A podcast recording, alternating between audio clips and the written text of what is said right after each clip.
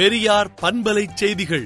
நாள் இரண்டாயிரத்தி இருபத்தி மூன்று ஜூலை இருபத்தி ஏழு வேளாண்மை உழவர் நலத்துறை சார்பில் நடைபெற்ற வேளாண் சங்கமம் இரண்டாயிரத்தி இருபத்தி மூன்று விழாவில் வேளாண் கண்காட்சி அரங்குகளை முதலமைச்சர் மு ஸ்டாலின் திறந்து வைத்து பார்வையிட்டார். அப்போது அவர் குறுவை சாகுபடி சிறப்பு தொகுப்பு பெறுவதற்கான கடைசி நாள் ஆகஸ்ட் பதினைந்து வரை நீட்டிக்கப்படுகிறது என தெரிவித்தார்.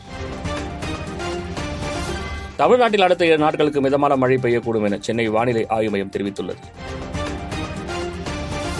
சென்னையில் ஆகஸ்ட் நான்காம் தேதி அதிமுக பொதுச் செயலாளர் எடப்பாடி பழனிசாமி தலைமையில் மாவட்ட செயலாளர்கள் கூட்டம் நடைபெறுகிறது. ஒன்றிய அரசால் நகர்ப்புற ஏழைகளுக்கு நடத்தப்படும் திட்டங்கள் என்ன என வைகோ கேள்வி எழுப்பியுள்ளார். ஏரியில் கட்டப்படும் திண்டுவனம் பேருந்து நிலைய பணிகளை உடனடியாக நிறுத்துங்கள் என பாமக தலைவர் அன்புமணி ராமதாஸ் தெரிவித்துள்ளார்.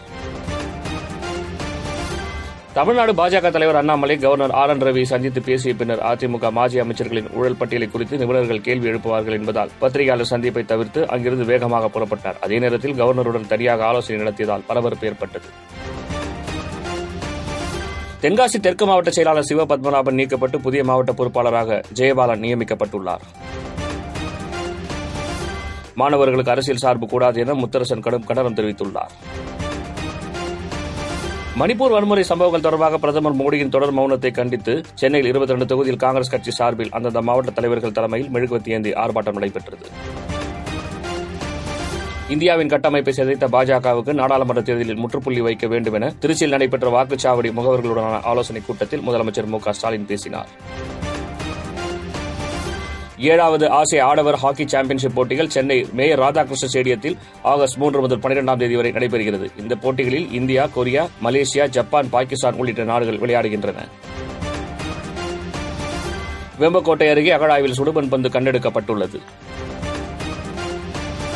திருவாரூரில் உள்ள கேந்திரா வித்யாலயா பள்ளியில் வகுப்பறை பெயர் பலகையில் இருந்த தமிழ் எழுத்துக்கள் அழிக்கப்பட்டதால் பரபரப்பு ஏற்பட்டது